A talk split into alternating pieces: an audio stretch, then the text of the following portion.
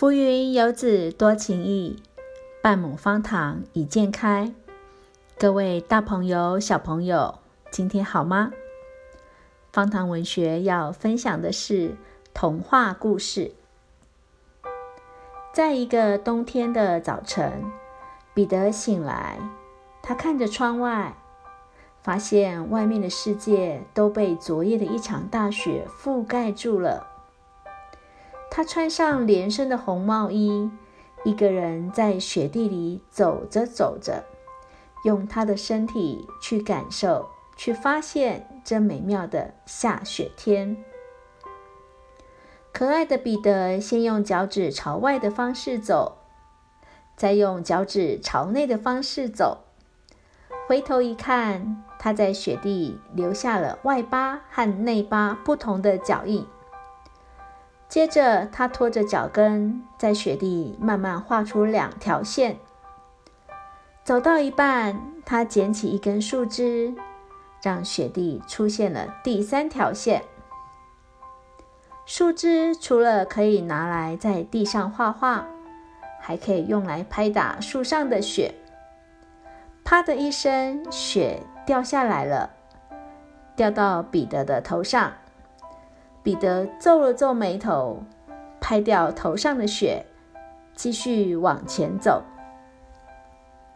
他想和大哥哥们打雪仗，但是每次都被雪球击中。那时候，彼得就知道自己还太小了，根本不是他们的对手。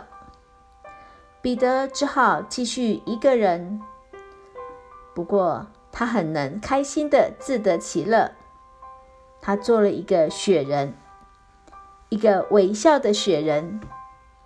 又躺在地上做了一个雪天使，大雪的天使。然后他爬上雪堆，假装自己在登山。等到爬到山顶，他就一溜烟的这样像溜滑梯的一样滑了下来。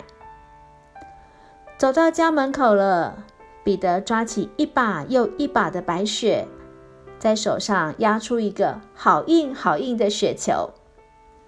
他把雪球放进口袋里，心里想着：“我要把这个雪球留着，明天再玩。”彼得回到家里，跟妈妈说他的雪中探险，跟大哥哥们打雪仗，还有做微笑雪人，爬上山顶再溜下来。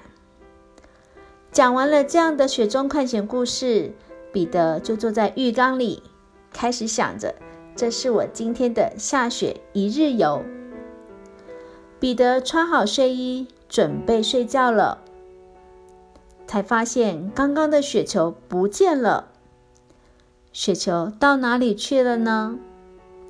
雪球已经融成一滩的水渍，没有办法收藏了。彼得慢慢的睡着了，他梦见太阳出来了。所有的雪都融化了。当他醒来时，看着窗外，发现，嗯，原来那是个梦。真正的世界里，昨天的雪还在，今天有不同不同新的雪从空中飘了下来。这一次，彼得要出门去找朋友，还要跟同学们一起走进雪里，又有一场新的雪中探险。小朋友，这是今天分享的故事《下雪天》。祝你有个愉快的一天。